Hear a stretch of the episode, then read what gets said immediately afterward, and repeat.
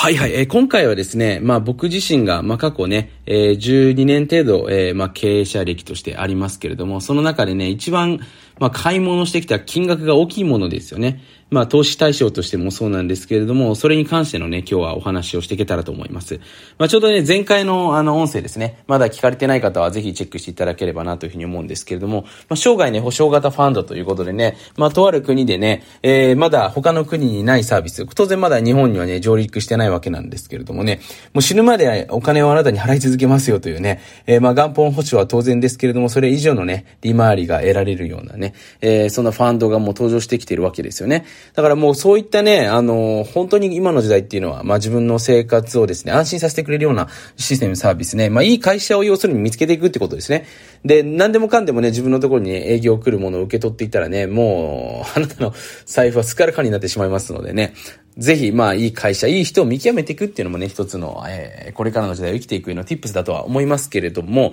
まあ、そんなね、えー、まあ、情報も含めてね、カモさんは、えー、世界中でね、いろんなものを買い物してきたと思いますけれどもね、あの、まあ、何がね、一番今まで累計金額で見たときに一番お金を使いましたかというね、えー、質問を頂戴しましたので、今日はまずそれについてね、お話をしていけたらと思います。でね、まあ、僕、実はですね、これ、この Voicyでも話したんですけれども、僕は日本の居住者ではないので、あの、日本に戻った時にね、まあ、海外のチケット、往復チケットを持っているとですね、えー、1万いくら以上だったかな？の買い物に関しては、僕タックスフリーで買い物ができるんですね。で、これ知ってる人いないんですけど、海外に住んでいる人っていうのはね、実は買い物が、まあ、日本の消費税分がほぼかからないと言っても過言ではないんですね。当然ね、日本の方も、あのー、まあ、ディタックスっていうのかな？あの、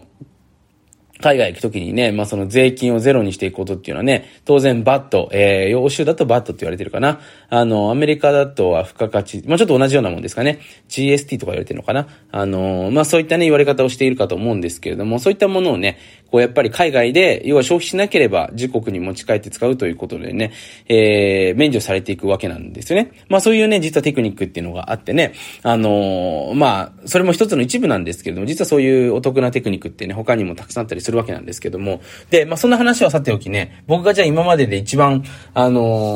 お金を費やしてきたものっていうのは何なのかっていうと、これもうね、ホテルなんですね、ホテル。で、累計の僕ですね、ホテル数、ホテルへの滞在してきた回数がですね、約1400数十日に、えー、渡ります。で、僕2000ね、あの、10年に起業しまして、12年にはね、ビジネスの方が仕組み化、えー、まあ、当時まだ社員は二人でしたけれども、まあ、できていたのでね、まあ、どこにで仕事してても変わらないんですね。それだったらね、まあ、自分の人生、えー、まあ、いろんな経験をしたいなっていうところが僕優先順位としてありましたのでね。で、当時、まあ、妻、今の、まあ、妻の、前ですよね。前って言っても同じ人ですけれども、その彼女時代っていうのかな？だったので、まあいろんな思い出をね、二人で作りたいなっていうことでね、うん、まだ結婚してないけど無期限ハネムーンみたいなものいいんじゃないかなって思ってね。それだったら、えー、旅行にお金使おうって思ってね、あの旅行でお金使って。で、当然そこでね、アイディアが出たら自分のまあ、ビジネスに活かせるわけですよね。僕の場合だったら、その自分のクリエイティブが割とアウトプットにね、つながって、それが収入にね、直結するようなビジネスでしたので、あのー、まあ、それだったらね、えー、ホテルに投資してきた方がいいんじゃないかなっていうことでね、えー、実際に投資してきたわけなんですけれども、じゃその結果どうなったかっていうと、結論ですね、そのホテルによって、まあ、本当に家が買えるレベルですよね、数千万以上、まあ、一泊ね、平均して、2万円ちょっとになるのかな ?2 万いかない時もありましたけれども、あの、金額ね。まあ、アジアとかだったら安いですけれども、例えばニューヨークとかね、あとハイシーズン、ハイシーズンの高いところとかね、例えば東京のパークハイアットとかもそうなんですけれども、東京って結構ホテル高いかな？まあ、そういったところだとね、平均、そうだな、多分数万円一泊ですよね。っていうところになってくるので、まあそういうふうにしてね、考えると、もう本当に数千万ぐらいの金額をね、投資してきたわけなんですけれども、まあその中でね、得られたものたくさんあります。で、ホテルね、何がいいのかって、まあ近々ね、またホテルに関してのね、えー、電子書籍の方ね、あのー、またリリースさせていただければなというふうに思いますのでね、えー、できたらぜひシェアさせていただきますけれども、あの、まあ何がいいかっていうとですね、やっぱり上質な空間に身を置くことによって、自分のやっぱりその意識レベルっていうのは上がっていくんですよね。だからね、まあこれ、今、デュアルライフって流行ってきていてね、自分でその、まあ地方とかにね、まあ安いところ借りてね、持ったりとか、あの、ロッチ買ったりする人とかもいると思うんですけれども、ホテルっていうのはね、その、ウェルカムがあるわけですね。まあ、自分のね、あの、第二の物件持ってもね、誰も、まあ、犬とかね、家族住んでるんだったらあれですけど、ホテル行ったらウェルカムしてくれるわけですよね。で、なんか考えされてるなっていうところでね、じゃあ自分はこの空間で何を生み出そうかなっていう、そういう攻めの気持ちになれるわけですよね。で、当然ね、僕もホテル、あのー、まあ、長い間、まあ、暮らしてきた。まあ本当にね、第二の家と言っても過言ではないぐらいね、まあいろんなね、ホテル泊まってきたんですけれども、ホテルね、やっぱり使いこなせるようになると、本当に余計なこと考えなくなるんですよね。どうしてもね、家にいると、例えばね、汚れが目立ったりとかね、あ、あれ買いたいなとかですね、同じその動きしかしませんので、どうしてもね、その、生産性があるような24時間の過ごし方というよりも、まあ現状維持とかね、その過去を自分が引きずってきたものの後処理みたいなね、後始末みたいなところがあるんですけれども、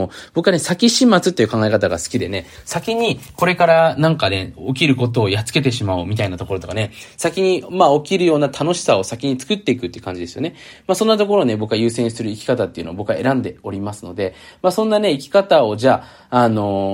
応援してくれるような環境ってなってくると、やっぱりここでホテルになってくるわけですよね。で、僕はね、あのー、まあ、ハイアット、ヒルトン、マリオットのね、ほぼ最上級会員ですので、まあ一番安い部屋に泊まってもね、かなり広い部屋、えー、用意してくれるわけですよね。で、当然ね、朝食は無料。まあ僕朝食食べないんですけれども、だからお昼に変えてもらったりもそうですし、夜ご飯もね、クラブラウンジっていうね、その、まあ、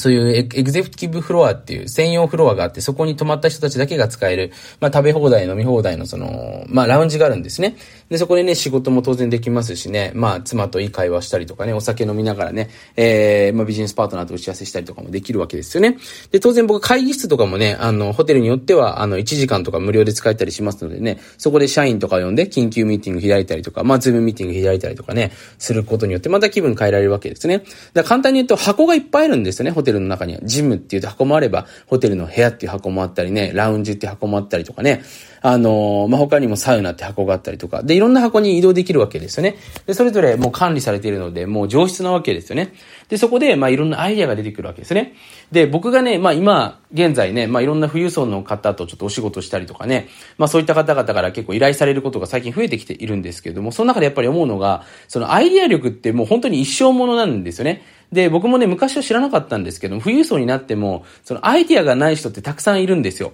だから今現状持ってるもののまず価値に気づいて、それをじゃあ組み合わせて何をしていくのかってね、そこに予算がついて、じゃあいつまでに誰がどうやって行うのかっていうのをね、瞬時に組み立てられる人ってことですね。で、当然ね、こういった力を持っている男はモテますよね。まあちょっとね、話はずれちゃいますけれども、あのー、まあそういうところの人あんまり少ないですから、当然モテますし、逆に言うとそういったまあ、あのー、こういうね、変、変化が早い時代ですから、今あるものの中でね、これから伸びてきそうなものを見極めて、そこにしっかり予算を立ててね、攻められる人ですよね。そういう人っていないんですよね。だそれがアイディア力だとしたときに、そういう力がめちゃめちゃこのホテル生活によって上がったわけなんですよね。だから僕と話してアイデアが出てこない人ってっていうのはいなくてですね、まあ、本当にね、先日も、あの、普通の主婦の人ですよ。主婦の人なんですけれども、ちょっとね、えー、話しただけで、もともとその人のね、器というか、その人にたくさんリソースがあるとね、えー、いう前提がありますけれども、本当にちょっとした期間だけで、今毎月30万ぐらいのね、えー、収入っていうのをもう企業さんからもらっちゃったりすることできるんですよ。たった2ヶ月ぐらいかななんです。もともと普通の主婦の方なんですけれども、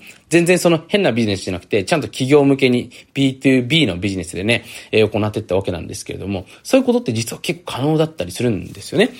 はい。まあね、ちょっと話はずれてしまいましたけれども。なのでね、まあ今回ここで僕が学んだことでね、ここで聞いてくださってる方にシェアできることとしてあるのであれば、やっぱりその自分のアイディア力、まあこれ本当に一生ものです。で、えー、やっぱりそのアイディアはね、その移動距離に疲労するっていうふうに言われておりますけれども、まあ移動距離に比例するかはわからないんですけれども、とにかくスマホは見ない方がいいですよね。スマホは見ないでしっかりあの、チャレンジしていくことですよね。外に出ていくこと、えー、ここにしかないと思うんですね。要は今までと同じ環境にいないことになってくると思います。で、まあポイントなのはその過去だったりとか、僕たちっていうのは、まあ、年とともにね、いろいろとその、背負ってきたものだったりとかね、まあ、減っていくものがあるわけですよ。で、そこにフォーカスを置かないようなね、えー、状況、環境を作っていくことによって、結局自分のアイデア能力っていうのが出てきたりもします。だから僕最近火起こしとかもね、あのー、好きで子供に教えるようにしてるんですけども、まあそういうね、原始的な部分と最新のテクノロジーを組み合わせた生き方こそね、えー、これからの時代の生き方なんじゃないかなというふうに思いますのでね、ぜひちょっとね、いつもとは違った環境に移動したりとか、そんな環境を自分でデザインしていく、ええー、そんな時間、環境を作ってみるのもいいんじゃないかなというふうに思っております。そのわけでね、今回の音声もいかがでしたでしょうか？えー、ぜひ今日も素晴らしい一日を一緒に送っていきましょう。それではまた次回の音声にてお会いしましょう。じゃあね。